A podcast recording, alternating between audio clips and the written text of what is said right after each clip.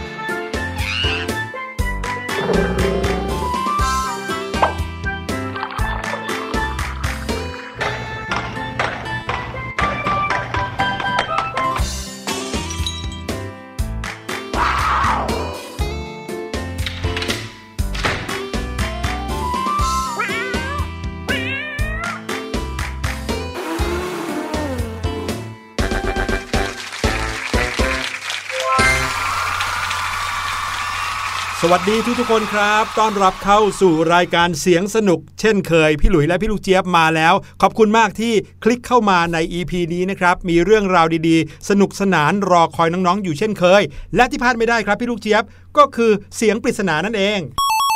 จริงๆแล้วทุกอย่างพลาดไม่ได้เลยนะคะถ้าเกิดว่ามีเสียงของเราเนี่ยต้องฟังกันไปยาวๆตั้งแต่ต้นจนจบเลยแล้วถ้าเกิดว่ายังไม่จุใจนะคะก็สามารถคลิกเข้าไปหาฟังได้อีกหลายเอพิโซดเลยล่ะค่ะผ่านทางหน้า Thai PBS Podcast ค่ะวันนี้เรื่องราวที่เราจะเอามาแบ่งปันกันนะครับเป็นเรื่องราวบนท้องถนนครับซึ่งเชื่อว่าน้องๆทุกๆคนก็คงจะเคยเห็นพาหนะอย่างหนึ่งนะครับที่ใช้กันมากมายเลยแล้วก็เป็นพาหนะคันใหญ่ซะด้วยนั่นก็คือรถเมล์ครับพี่ลูกเจี๊ยบเกือบจะตอบว่าเรืออยู่แล้วค่ะเดี๋ยวสิบนท้องถนนจะเป็นเรือไปได้ยังไงล่ะครับพี่ลูกเจี๊ยบ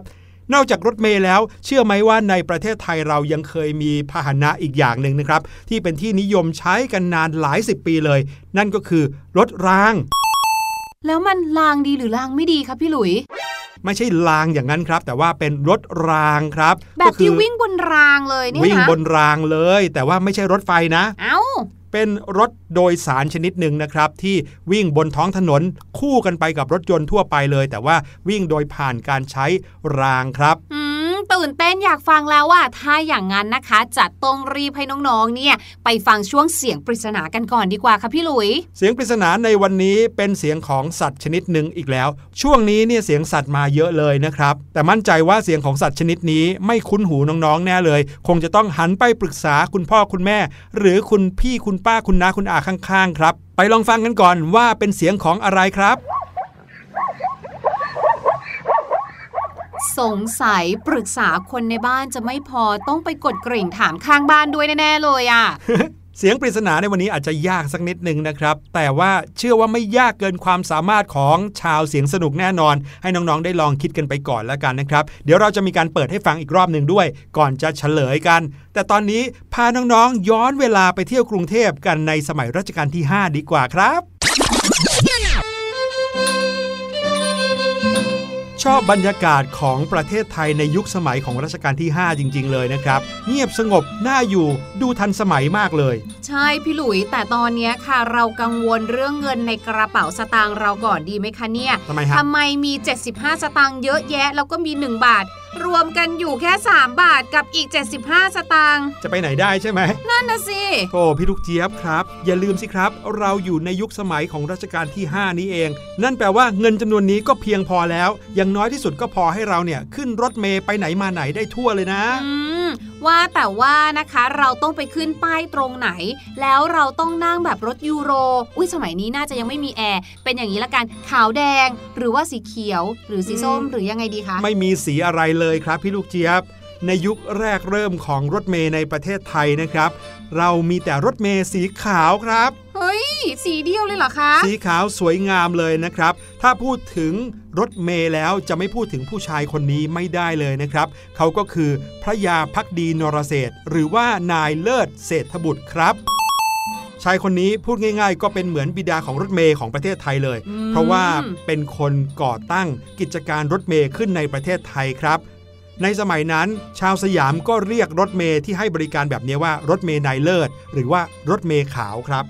ถือเป็นรถโดยสารประจำทางสายแรกของไทยแต่เท่าที่พี่ลูกเจี๊ยบรู้มาเนี่ยนะคะนายเลิศคนนี้ค่ะไม่ได้แบบว่าเริ่มกิจการจากรถเมล์เลยนะคะแต่เริ่มกิจการจากการบริการรถม้าเช่าก่อนค่ะ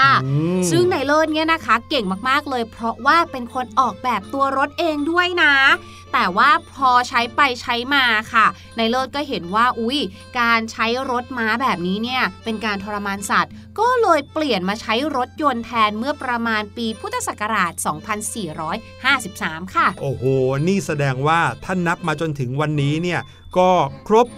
111ปีเข้าไปแล้ว111ปีเลยสำหรับกิจการรถเมล์ในประเทศไทยนอกจากเรื่องของการทรมานสัตว์แล้วเนี่ยพี่หลุยมองเห็นอะไรอย่างหนึ่งรู้ไหมกับการที่ถ้าในวันนี้นะครับรถเมล์ของบ้านเรายังเป็นรถม้าอยู่สิ่งที่เกิดขึ้นก็คือจะมีขี้ม้าเต็มท้องถนนไปเลยจริงเพราะว่าคนไปไหนมาไหนเนี่ยก็ต้องใช้รถม้าใช่ไหมครับรถเมล์นายเลิศเนี่ยนะครับมีลักษณะเฉพาะที่ทุกคนจำได้แม่นก็คือทาสีขาวทั้งคันครับและแถมยังมีตราประจำรถเป็นรูปขนมด้วยนะ ใช่แล้วเป็นขนมที่พี่ลูกเจี๊ยบเนี่ยเล็งไว้ว่าอยากจะซื้อกินมากๆเลยค่ะก็คือขนมกงนั่นเองใช่แล้วเป็นเหมือนกับล้อกลมๆถูกต้องเป็นล้อกลมๆเหมือนขนมกงเกวียนนะคะเหมือนล้อเกวียนอย่างเงี้ยมีเส้นไขว้พาดกันอยู่ข้างในนะคะครับผมแล้ววิธีการในการออกแบบตัวถังรถเมล์ของนายเลิศนี่นะครับสุดยอดไปเลยนายเลิศออกแบบด้วยตัวเองนะครับด้วยการเขียนแบบลงบนพื้นปูนด้วยช็อกเสร็จแล้วก็ให้ช่างไม้เนี่ยมาดูซึ่งช่างไม้ตอนนั้นก็เป็นชาวจีนนะครับที่อพยพมาอยู่ในเมืองไทยได้เห็นแบบที่เขียนลงบนพื้นปูนของนายเลิศแล้วก็เอาไปต่อรถตามแบบที่นายเลิศเขียนขึ้นมาครับ wow. พอได้ตัวถังรถแล้วนายเลิศก็เอามาประกอบเข้ากับเครื่องยนต์ที่สั่งซื้อมาจากประเทศอังกฤษครับนโยบายการเดินรถเมล์ของนายเลิศเนี่ยสุดยอดมากๆเลยผู้คนยังคงจำได้กันอยู่ทุกวันนี้ก็คือสุภาพซื่อสัตย์ประหยัดทันใจเอากำไรแต่น้อยบริการแก่ผู้มีรายได้น้อยรถเมล์สายแรกของนายเลิศเนี่ยเริ่มวิ่งจากประตูน้ำไปที่สี่พระยาครับแม้ทุกวันนี้นะครับถ้าเกิดว่าประตูน้ำไปถึงสี่พระยาพี่หลุยว่าน่าจะประมาณสายปอ29นะแต่ว่าปอ29เนี่ยวิ่งไกลไปถึงรังสิตเลยแต่ก็ผ่านประตูน้ำไปถึงสี่พระยาด้วยนะครับเมื่อกิจการการเดินรถของนายเลิศเจริญก้าวหน้าก็เลยขยายออกไปจนเกือบทั่วกรุงเทพมหานครเลยคนทั่วไปก็เรียกรถของนายเลิศว่ารถเมล์ขาวตามสีของรถนะครับแต่ว่าไม่ได้มีแค่รถเมล์เท่านั้นนะคะเพราะว่าต่อมาค่ะนายเลิศเนี่ยก็ได้เริ่มให้บริการเรือเมล์ที่ชาวบ้านเรียกกันว่าเรือขาวคือยังคงคอนเซปต์สีขาวกันอยู่นะคะก็มีการรับส่งผู้โดยสารตามคลองแสนแสบผ่านหนองจอกมีนบุรีแล้วก็มาสุดทางที่ประตูน้ำค่ะก็เรียกว่าเชื่อมโยงกันกับเส้นทางของรถเมล์ขาวที่วิ่งนั่นแหละ กิจการทั้งสองอย่างนี้นะคะเรียกว่าบริการทุกระดับประทับใจของคนทุกคนเลยค่ะสุดยอดไปเลยนี่ต้องบอกว่าเป็นการดีไซน์นะการออกแบบการคมนาคมในกรุงเทพอย่างดีเลยโดยเฉพาะอย่างยิ่งในยุคที่คนยังคิดไม่ถึงกันแบบนั้นนะครับและรถเมล์นายเลิศนี่แหละเป็นกำเนิดขององค์การขนส่งมวลชนกรุงเทพหรือว่าขสมก.นี่แหละครับ พี่หลุยได้ข้อมูลเหล่านี้มาจากเว็บไซต์ของขสมก.เองเลยนะครับซึ่งก็เล่าถึงประวัติของรถเมล์ในประเทศไทยเอาไว้ด้วยบอกว่ารถยนต์ที่ใช้เป็นรถโดยสารประจำทางครั้งแรกเนี่ยมี3ล้อเองนะเหมือนตุ๊กๆหรอประมาณนั้นนะครับเรียกว่าเท่ากับมีขนาดนะครับเท่ากับ1ใน3ของรถโดยสารประจำทางในปัจจุบันเลยคือเล็กกว่ามากนะครับมีที่นั่งอยู่แค่2แถวเท่านั้นแล้วก็อย่างที่เรารู้กันว่าทาสีขาวมีกากบาทสีแดงเป็นรูปขนมกงนั่งได้ประมาณแค่10คนเท่านั้นครับแต่ว่าเขาเนี่ยไม่ได้เรียกว่ารถเมล์กันเนาะในสมัยก่อนเนี่ยพี่ลูกเจี๊ยบได้ยินคนผู้ชายคนเมื่อกี้ค่ะที่จะวิ่งไปขึ้นรถเขาบอกว่านั่นไงไอ้โกรงมาแล้วไอ้โกรงนึกว่าเพื่อนไม่ใช่หันไปเป็นรถเมล์ค่ะก็เลยเดินไปถามว่าทำไมเรียกว่าไอ้โกรงเขาบอกว่าอ้าวลองฟังเสียงดูสิเวลาที่เจ้ารถเมล์3ล้ออันเนี้ยวิ่งไปตามถนนมันก็จะเป็นเสียงออกมาดังโกรงกลางโกรงกลางอย่างเงี้ยค่ะเรียกได้ว่าเป็นสิ่งที่ทำให้ผู้คนไปไหนมาไหนได้สะดวกรวดเร็วขึ้นนะครับในยุคประมาณ 2453 เป็นต้นมาเนี่ยการเดินทางด้วยรถเมล์ของนายเลิศเนี่ยนะครับเป็นที่นิยมแพร่หลายรถเมล์ก็เลยขยายตัวอย่างกว้างขวางออกไปทั่วกรุงเทพอย่างที่เล่าให้ฟังครับและคนที่ดูแลก็คือบริษัทของนายเลิศนั่นเองการเวลาผ่านมาเรื่อยๆครับมาจนถึงช่วงสมโพธิกรุงรัตนโกสินทร์150ปีเมื่อปีพุทธศักราช2475นะครับก็เริ่มมีการสร้างสะพานพระพุทธยอดฟ้าจุฬาโลกขึ้นหรือว่าที่เราเรียกว่าสะพานพุทธนั่นเอง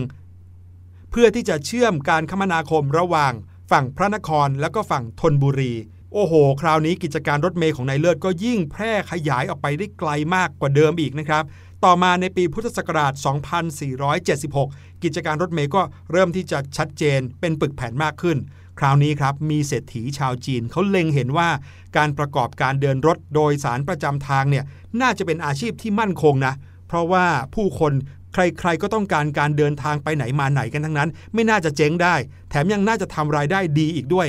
ชาวจีนเหล่านั้นก็เลยก่อตั้งบริษัทเดินรถโดยสารประจำทางขึ้นนะครับชื่อว่าบริษัทธนนครขนส่งเดินรถจากตลาดบางลำพูถึงวงเวียนใหญ่หลังจากนั้นครับโอ้โหพอเห็นชาวจีนกลุ่มนี้ตั้งบริษัทเดินรถประจำทางแล้วรุ่งเรืองก็เลยมีคนตั้งบริษัทเดินรถประจำทางมากขึ้นเรื่อยๆคราวนี้เกิดความวุ่นวายเลยครับไม่ว่าเจ้าไหนก็อยากจะมีรถประจำทางมีการวิ่งทับเส้นทางกันบ้างมีการทะเลาะกันบ้างโอ้โหคราวนี้ปวดหัวเลยครับ ว่ากันว่าตอนนั้นเนี่ยมีการเดินรถประจำทางกันในกรุงเทพนะครับถึง28บริษัทครับหลังสงครามโลกครั้งที่2ค่ะทางราชการเนี่ยก็ได้ขายรถบรรทุกให้กับทางเอกชนเป็นจำนวนมากเลยนะซึ่งเอกชนเนี่ยก็ได้นำเอารถบรรทุกเหล่านั้นเนี่ยมาดัดแปลงเป็นรถโดยสารประจำทางค่ะมีการเลือกเส้นทางเดินรถเองเพื่อไม่ให้ซ้ำกันหรือว่าไปทับเส้นกันนะเส้นทางที่มีรถรางวิ่งเนี่ยก็ปล่อยเขาวิ่งไปค่ะยังไม่ได้มีการแบบว่าจัดการอะไรขั้นเด็ดขาดก็เลยทำให้เกิดการแข่งขันขึ้นรัฐบาลก็เลยได้ออกพระราชบัญญัติการขนส่งในปีพุทธศักราช 2497 มาควบคุมค่ะโดยกำหนดให้ผู้ประกอบการรถโดยสารประจำทางเนี่ยต้องไปขอรับใบอนุญาตประกอบการขนส่งและในระยะหลังๆเนี่ยนะคะการให้บริการรถเมล์เนี่ยเริ่มเกิดความสับสนค่ะไม่รู้ใครวิ่งเส้นไหนไปไหนบ้างล่ะมีการเดินรถทับเส้นทางกันบ้างแย่งผู้โดยสารกันบ้างก็มีการให้บริการของแต่ละบริษัทบางทีก็ไม่เป็นมาตรฐานเดียวกันด้วยค่ะดังนั้นไอ้การที่ให้มีการเดินรถอย่างเสรีเนี่ยบอกเลยว่าก่อให้เกิดปัญหาอย่างสุดๆไปเลยนี่ยังไม่นับรวมนะคะว่าท้องถนนเนี่ยที่ให้วิ่งเนี่ยมันมีจำกัดแต่รถมันเยอะกว่าถนนก็เลยทำให้การจราจรเนี่ยคับข้างค่ะรถเริ่มติดกันก็ตอนนั้นนี่เองนะครับโดยเฉพาะอย่างยิ่งเป็นรถประจำทางด้วยความวุ่นวายเกิดขึ้นเรื่อยๆครับน้องๆจนกระทั่งทางรัฐบาลเนี่ยเริ่มมองว่าปล่อยไว้อย่างนี้ไม่ดีแน่นอนก็เลยได้มีการจัดให้เรื่องของรถโดยสารประจำทางเนี่ยถือซะว่าเป็นสาธารณูปโภคก็หมายความว่าเป็นสิ่งที่ประชาชนทุกคนควรได้รับเท่าเทียมกันที่รัฐเนี่ยจะให้บริการกับประชาชนผู้มีรายได้น้อยนะครับก็เลยอย่ามาแข่งขันอะไรกันทั้งสิ้นเลยรวบกลับมานะครับมาให้บริการเพื่อเป็นประโยชน์กับประชาชนจริงๆนะครับก็เลยมีการจัดตั้งองค์การขนส่งมวลชนกรุงเทพเกิดขึ้นนะครับเมื่อวันที่1ตุลาคมพุทธศักราช2519ครับหลังจากนั้นเป็นต้นมาเนี่ยกิจการเดินรถโดยสารประจำทางในกรุงเทพหรือว่าในประเทศไทยเนี่ยก็เริ่มสงบลงแล้วก็กลายเป็นบริการที่ให้กับประชาชนทุกคนโดยเฉพาะอย่างยิ่งประชาชนผู้มีรายได้น้อยจริงๆครับก่อนหน้านี้เนี่ยนะคะเราได้พูดถึงเรื่องของยานพาหนะอีกแบบหนึ่งนะคะที่เป็นยานพาหนะสาธารณะหรือการขนส่งสาธารณะก็คือรถรางตอนแรกๆพี่ลูกเจี๊ยบนึกว่ารถรางเนี่ยมีแต่ที่ประเทศอังกฤษซะอีกแต่ปรากฏว่าโอ้ไม่ใช่ที่นี่ประเทศไทยของเราก็มีเช่นเดียวกันเนาะทีนี้น้องๆขารถรางคืออะไรอย่างที่พี่หลุยเคยบอกมาก่อนหน้านี้แล้วว่ารถรางเนี่ยก็เป็นพาหนะแบบหนึ่งถ้าคิดรูปง่ายๆหน้าตาเหมือนรถตู้ก่อนแต่ว่าเจ้ารถตู้อันนี้ค่ะวิ่งบนรางที่คล้ายๆกันกับรางของรถไฟนั่นแหละสิ่งที่เขาใช้ในการขับเคลื่อนนะคะก็คือส่วนมากจะใช้ไฟฟ้าเนาะใช่ครับประเทศในแถบยุโรปหลายประเทศนะครับเจริญรุ่งเรืองแล้วทุกวันนี้นะเป็นประเทศเจริญแล้วก็มีแต่ทุกวันนี้ก็ยังมีรถรางเอาไว้ให้ใช้กันอยู่นะครับในประเทศไทยเราเองเนี่ยนะคะก็เริ่มใช้รถรางครั้งแรกเนี่ยเมื่อวันที่22กันยายนพุทธศักราช2431นั่นเองค่ะโดยเปิดสายแรกที่วิ่งเนี่ยนะคะก็คือสายบางคอแหลมค่ะเอาเข้าจริงแล้วถ้านับเอาวันแรกที่เริ่มมีรถรางเนี่ยจะบอกว่ารถรางมีมาก่อนรถเมล์อีกนะเพียงแต่ว่าความนิยมเนี่ยน้อยกว่ารถเมล์ครับรถเมล์พอเริ่มมีการวิ่งโดยสารปุ๊บโอ้โหคนก็แห่กันขึ้นเต็มไปหมดเลยเพราะว่าทั้งสะดวกทั้งราคาถูกแต่ว่ารถรางเนี่ยอย่างที่พี่ลูกเจี๊ยบบอกว่าตอนแรกเริ่มใช้ม้าลากซึ่งก็ทำให้คนรู้สึกว่าสงสารสัตว์ตรงนี้พี่หลุยว่านายเลิศเขาคงจะเล็งเห็นเหมือนกันแหละก็เลยทำให้ปรับการเดินรถของตัวเองเป็นเครื่องยนต์แทน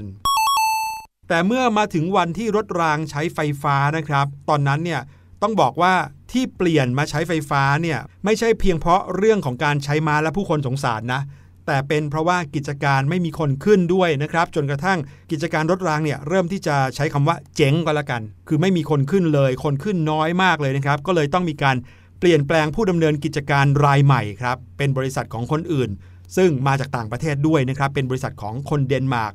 เขาก็ได้มาพัฒนาใช้ไฟฟ้าแทนม้าลากครับเขาขึงสายไฟเปลือยขึ้นเหนือรางไปตลอดทางเลยแล้วก็มีแท่งยาวๆต่อจากตัวรถรางเนี่ยขึ้นไปรับกระแสไฟฟ้าที่ลากเอาไว้อยู่บนเหนือราง wow. ทีนี้จุดเด่นก็คือเมื่อเขาเปิดรถรางให้เดินเครื่องนะครับเครื่องก็จะมีไอออกมาแล้วก็มีแสงพุ่มแป๊บๆออกมาที่หน้ารถนะครับชาวบ้านก็เลยเรียกกันว่ารถไอกิจการรถรางไฟฟ้าน่ะเป ปลี่ยนเป็นการได้รับความนิยมสูงเลยครับทำกำไรให้กับบริษัทเดนมาร์กที่เข้ามาในปีพุทธศักราช 2448 มากเลยนะครับบรรดาเจ้านายข้าราชการชั้นผู้ใหญ่เนี่ยโอ้โหหันมาติดตั้งบริษัทรถรางแข่งกับฝรั่งบ้างครับแล้วก็สุดท้ายนะครับกิจการรถรางทั้งหมดก็ตกมาอยู่ในมือของรัฐบาลไทยในวันที่1มกราคมปีพุทธศักราช 2493 ครับต่อมาค่ะเมื่อกรุงเทพของเราเจริญขึ้นเนาะก็เริ่มมีรถยนต์วิ่งกันขวักไขว่เลยค่ะรถรางเนี่ยก็เลยกลายเป็นสิ่งที่กีดขวางการจราจรก็เลยถูกยุบลงไปทีละสายสองสายค่ะจนเลิกอย่างเด็ดขาดเมื่อวันพุธที่1ตุลาคมพุทธศักราช2511ค่ะส่วนที่จังหวัดลพบุรีซึ่งเปิดใช้มาตั้งแต่เมื่อปีพุทธศักราช2499เนี่ยนะคะก็ต้องเลิกไปเหมือนกันค่ะในปีพุทธศักราช2506หลังจากที่ใช้นานอยู่เหมือนกันนะประมาณ8ปีเลยค่ะสาเหตุที่ต้องเลิกไปก็เหมือนกันเลยค่ะก็คือกีดขวางการจราจรนั่นเองทั้งหมดนี้ก็เลยทำให้รถรางไฟฟ้าเนี่ยหายไปจากประเทศไทยของเราค่ะส่วนตัวรถปัจจุบันเนี่ยนะคะที่เป็นตัวรถรางที่เขาใช้อยู่เนี่ยยังคงเก็บไว้นะแล้วก็เอามาอัดแอปใช้ค่ะซ่อมแซมให้สวยงามนำมาใช้ในการท่องเที่ยวทุกวันนี้นะคะโดยมีการติดเครื่องยนต์ลากเข้าไปค่ะแล้วก็มักจะใช้ในสถานที่ท่องเที่ยวต่างๆเนาะเช่นอาจจะเป็นสวนสัตว์หรือว่าอาจจะเป็นอุทยานแห่งชาติแบบนี้ค่ะตอนนี้เราทั้งสองคนคงต้องไปลองขึ้นรถรางหรือว่าจะขึ้นรถเมล์นายเลิศดีครับพี่ลูกเจี๊ยบเนี่ยขอขึ้นรถเมล์นายเลิศละกันเพราะว่ากลัวว่าเงินที่พกมาจะไม่พอ เดี๋ยวเราให้น้องๆฟังเพลงกันก่อนดีกว่าแล้วกลับไปเจอกับน้องๆอีกครั้งนึงพร้อมกับภาษาอังกฤษจากเพลงครับ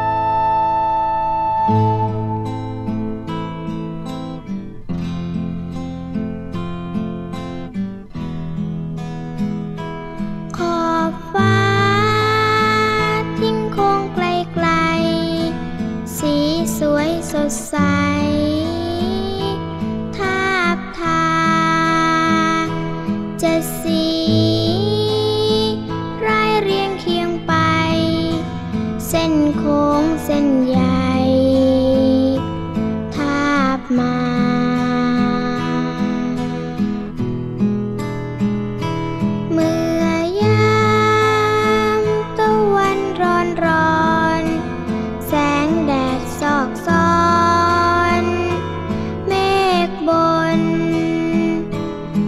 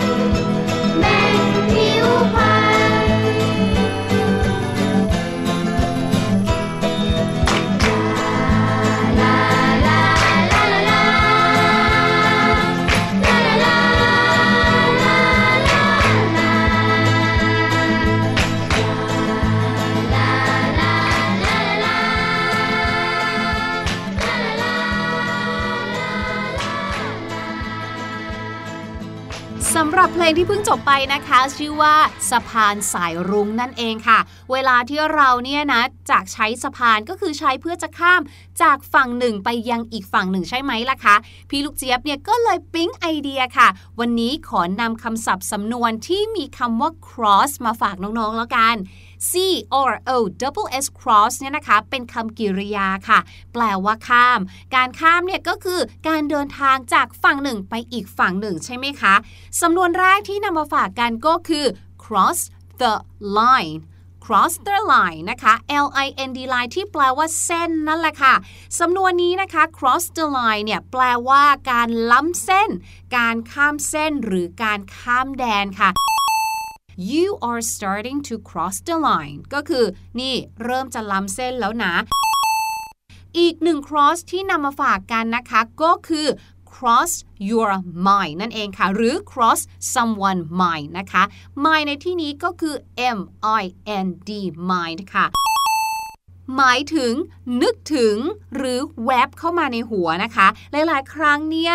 มันสามารถเป็นคำถามเพื่อถามว่าเธอคิดถึงฉันบ้างไหมเนี่ยหรือว่าเคยนึกถึงกันบ้างหรือเปล่านะคะ Have I ever crossed your mind ขอบคุณพี่ลูกเจี๊ยบมากๆเลยนะครับเอาล่ะตอนนี้ได้เวลาให้น้องๆไปฟังเสียงปริศนากันอีกสักรอบนึงครับ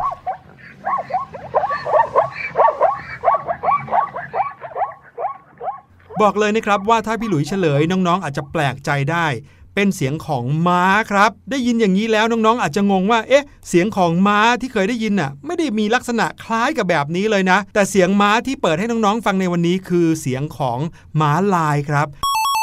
วันนี้รายการเสียงสนุกหมดเวลาลงอีกแล้วล่ะครับเราต้องกลับมาพบกันใหม่ EP หน้าวันนี้ลาไปก่อนแล้วครับสวัสดีครับสวัสดีค่ะสบัดจินตนาการสนุกกับเสียงเสริมสร้างความรู้ในรายการ